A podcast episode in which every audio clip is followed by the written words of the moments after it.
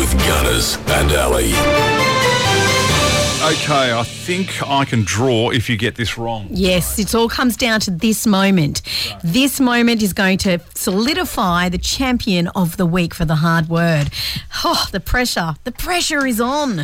How hard how long did you work on this word for, Uh, by the a cou- way? couple of minutes. okay. derecho.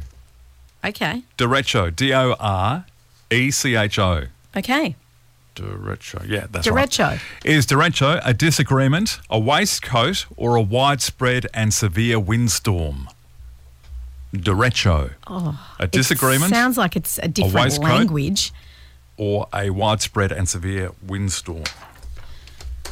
Um, Time is ticking. gosh, it sounds fatalistic, so I'm going to go with the windstormy thing.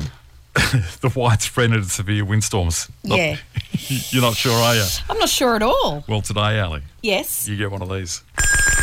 Yes! In your face! Take that! I win! Woo! Such a gracious winner. What language is that in?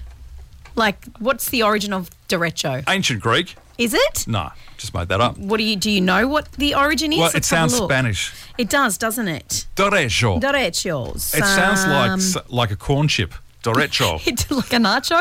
Yeah, like a nacho. Anyway, we'll have to get back to that some other From time. Spanish origins, you're correct, sir. There you go. There you have it. Well, one each then. Woo! No, that's not how it works, Gunners.